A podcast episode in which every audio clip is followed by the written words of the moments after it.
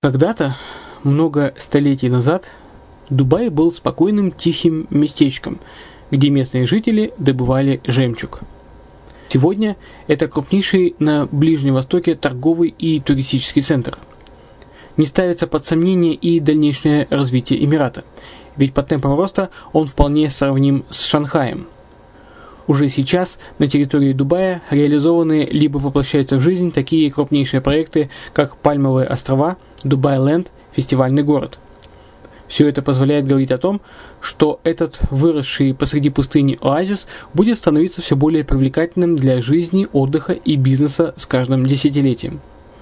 Дубай – быстрорастущий город, который удвоит свое население к 2030 году – уже строится второй международный аэропорт, железная дорога, водный канал, вторая линия метро, линии трамваев, строятся крупнейшие парки развлечений, гольф-поля. Здесь открываются офисы крупнейших компаний мира, таких как Microsoft, BBC, Mercedes, Формула-1 и так далее – Инвестиции в гостиничный бизнес такого города является одной из высокодоходных сфер. Именно поэтому, основываясь на обширном анализе данных исследуя бизнес-чутью, мы выбрали эту сферу в качестве специализированной. Инвесторы всего мира уже зарабатывают. А ты? Подробности смотрите на сайте red-line-invest.xyz. Спонсор эфира – агентство переводов «Лингва-24». Мы поможем вам осуществить качественный перевод с учетом лингвистических и культурных различий между языками. Наши профессионалы окажут самый широкий спектр услуг. Перевод любых европейских языков на языки СНГ и наоборот. Перевод с китайского языка, устный перевод, выполнение проектов под ключ, многоязычные сайты, инструкции к технике и оборудованию, графическая верстка, копирайтинг, контроль качества – Перевод максимально приближенный по смыслу к оригиналу. Лингва24. Соединяя ЕС с СНГ. Наш адрес в интернете lingva24.net. Почему граждане стран СНГ покупают недвижимость в Болгарии? Прежде всего из-за доступных цен на жилье. Цены на недвижимость в Болгарии самые низкие в Европейском Союзе.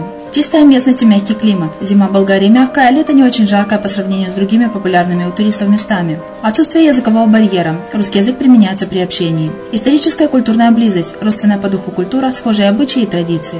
Страна привлекательна для пенсионеров. Болгария считается благополучным местом, где можно спокойно встретить старость. Простая и понятная процедура покупки. Широкий выбор объектов недвижимости. Доступные цены на проживание. Если принять средние цены на потребительские товары и услуги по Евросоюзу за 100%, то их уровень колебался от 48% в Болгарии до 138% в Дании. То есть самая дешевая страна Евросоюза – Болгария. Налог на недвижимость самый низкий в Европе. Составляет от 30 до 100 евро в год, в зависимости от размера жилой площади. Расходы на обслуживание тоже очень низкие.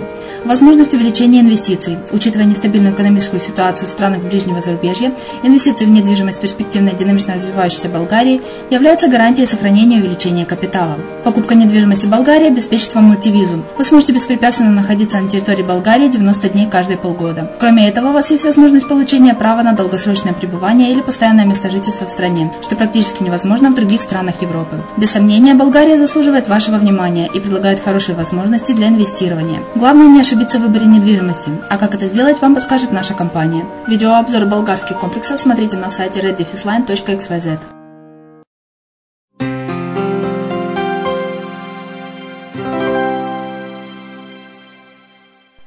Здравствуйте! В эфире программа «Мариуполь онлайн» на радио «Азовская столица». И с вами я, Майя Вишневская. Три месяца прошло с начала работы нового состава городского совета и нового мэра. Видимые результаты налицо. Монополизация власти Метинвестом, вместо открытых конкурсов на должности – выборочные кадровые назначения, и причем исключительно из числа работников медкомбинатов. Первый успех в виде решения о внедрении системы Прозора и много-много намерений. Обещание разработать стратегию развития зеленстроя, коммунальные предприятия перевести на самоокупаемость, транспортные проблемы решить. Одним словом, планов громадье. Однако, пока из всего массива анонсированных преобразований, новая власть преуспела лишь в создании комиссий, которые должны разобраться во всех вопросах. Насколько успешно разбираются в городских проблемах бывшие металлурги и как взаимодействует с ними единственная конструктивная оппозиционная партия в городском совете – партия «Сила людей», об этом в интервью с главой фракции «Сила людей» Максимом Бородиным. Далее приводится текст интервью полностью. Мы два месяца держали мораторий на критику команды Метинвеста.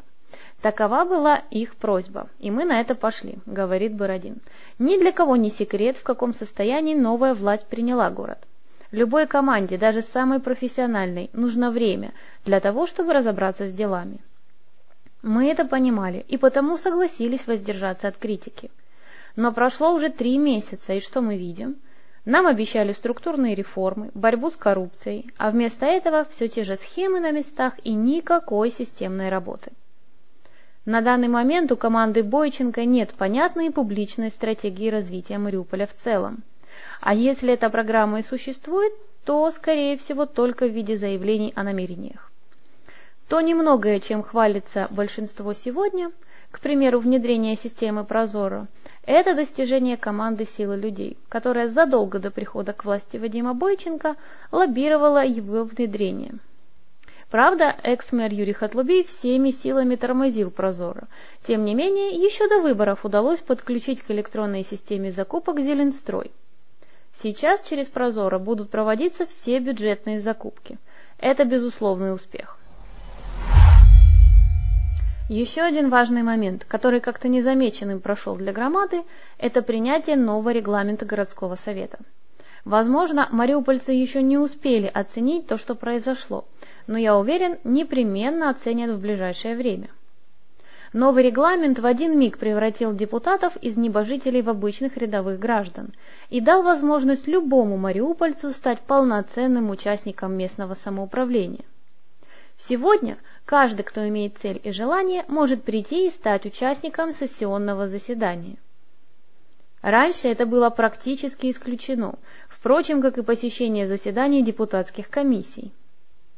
Кроме того, по новому регламенту любой житель Мариуполя, собрав небольшое количество подписей, сможет выступать со своими инициативами и предлагать депутатам те или иные инфраструктурные решения – это положение должно быть рассмотрено на ближайшей сессии.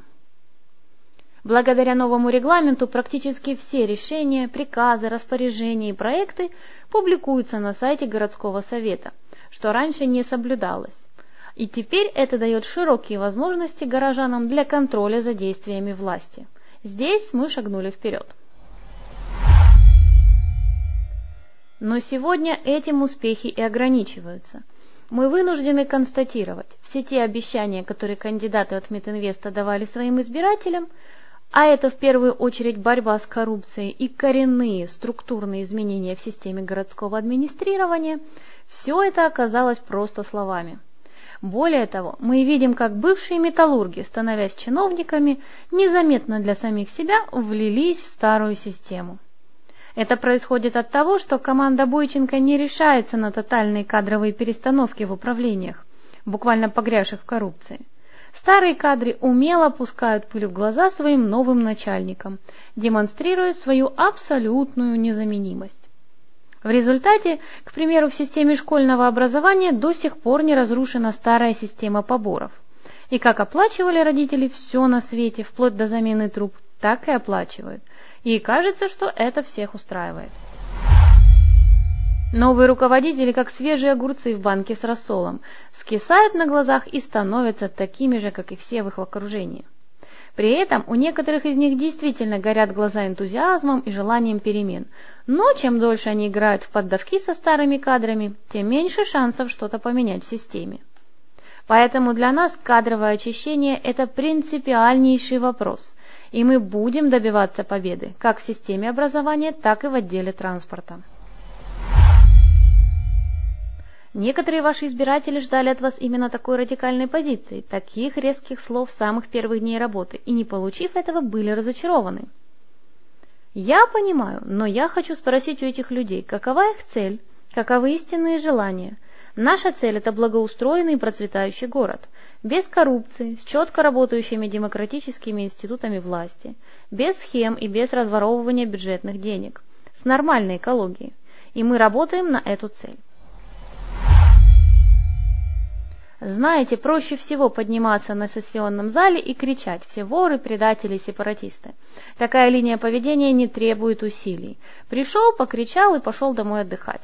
Мы не просто критикуем, мы предлагаем решение, а для того, чтобы его выработать, уходит очень много времени и сил. Начиная с декабря мы включились в непрерывный марафон. Да, у нас нет опыта, а потому мы тоже совершаем ошибки. Нам нужно время, чтобы вникнуть и досконально разобраться в каждом вопросе. И ресурсов не хватает, и людей не хватает. Нас часто упрекают, что хватаемся за все, вместо того, чтобы сконцентрировать усилия на каком-то одном вопросе. Но это вынужденная мера, потому что нам приходится реагировать на обращение избирателей. Ведь мы обещали этим людям слышать их и после проведения выборов, и мы это делаем. И именно такая загрузка иногда приводит к серьезным ошибкам, как, например, произошло на последней сессии Горсовета, когда мы, не успев разобраться в вопросе, не выступили против проекта о налоге на жилье и недвижимое имущество. Зам городского головы Наталья Шипилова, которая докладывала на сессии, убеждала депутатов, что законодатель не дает права местному самоуправлению самостоятельно определять пороговый размер льготной площади жилья – после которого начинается налогообложение. Она уверяла, что любая площадь более 60 квадратных метров обязана облагаться налогом, исходя из закона. И размер налога якобы минимальный полпроцента. К сожалению, проект этого решения был вывешен на сайте мэрии с нарушениями, не был выдержан установленный законом срок для публикации. Сейчас, тщательно разобравшись, мы вынуждены констатировать, нас обманули. На самом деле именно местные советы определяют размер площади жилья, подлежащего налогообложению. В Кривом Роге, например, облагаются квартиры свыше 80 квадратных метров, в Николаеве свыше 120 квадратных метров, в Днепропетровске свыше 85 квадратных метров, и налог в этих городах составляет 0,25%, то есть в два раза меньше, чем в Мариуполе. Неужели мариупольцы самые богатые люди в Украине? Чтобы исправить эту ошибку, я написал депутатское обращение к Вадиму Бойченко с разъяснением нарушений закона и просил его не подписывать решение сессии, наложить вето. Но на запрос мне ответил не мэр, а исполком, в котором меня убеждают, что решение абсолютно правильное. Ответа от самого городского головы до сих пор нет. Но если его ответ будет таким же, мы будем обращаться в суд. Значит ли это, что именно сейчас вы переходите в жесткую оппозицию к власти? Мы всегда находились в жесткой оппозиции по принципиальным вопросам, но мы не будем голосовать против только для того, чтобы доказать своим избирателям, что мы – это не Метинвест. Если большинство в горсовете выходит с конструктивными инициативами, как, например, с установкой теплосчетчиков, то почему же мы должны такие решения не поддерживать, если это и было наше обещание избирателям? К сожалению, приходится констатировать, что сейчас таких точек соприкосновения становится все меньше и меньше. Мы наблюдаем не только то, что старые схемы распила бюджетных средств оживают, но и появляются новые, лоббируются интересы Метинвеста в ущерб интересам громады. Если говорить о конкретных примерах, то их масса. В том же решении о налоге на недвижимость есть четкий перечень того, какие объекты налогообложению не подлежат. Согласно налоговому кодексу, не подлежат налогообложению объекты промышленности, а именно производственные корпуса, цеха и складские помещения. И точка. Перечень полный, без дополнительных условий. Однако Мариупольский департамент финансов решил проявить инициативу и вмешаться в закон. Он внес две небольшие поправки. Теперь в Мариуполе в противоречие закону не облагаются налогом объекты промышленности, а также административные здания – о них в законе ни слова. Расположены исключительно на землях промышленности, транспорта, связи, энергетики, обороны и иного назначения. На сегодняшний день в Мариуполе это исключительно земли, находящиеся под объектами, принадлежащими Ренату Ахметову. А малый и средний бизнес, имеющий какие-то производственные подразделения, почему-то должен платить налог. Это удар по бизнесу, который и так несет потери из-за ситуации в стране. Вот и получается, что многие обещания со стороны корпоративного большинства – пиар и пустота. Нет понятной стратегии создания новых рабочих мест, нет понимания, что нельзя делать ставку только на крупный бизнес. А планы на миллионы гривен из бюджета уже есть. И на сегодня видно только один способ с этим всем бороться – подключать как можно больше людей для участия в гражданском контроле. Наша цель – наладить процессы. И тогда будет уже не важно, кто возглавляет ту или иную структуру. Люди могут уходить, а система должна продолжать работать, как это происходит сегодня в Грузии. По материалам сайта 0629.com.ua у меня все. С вами была Майя Вишневская на радио «Зовская столица». Услышимся.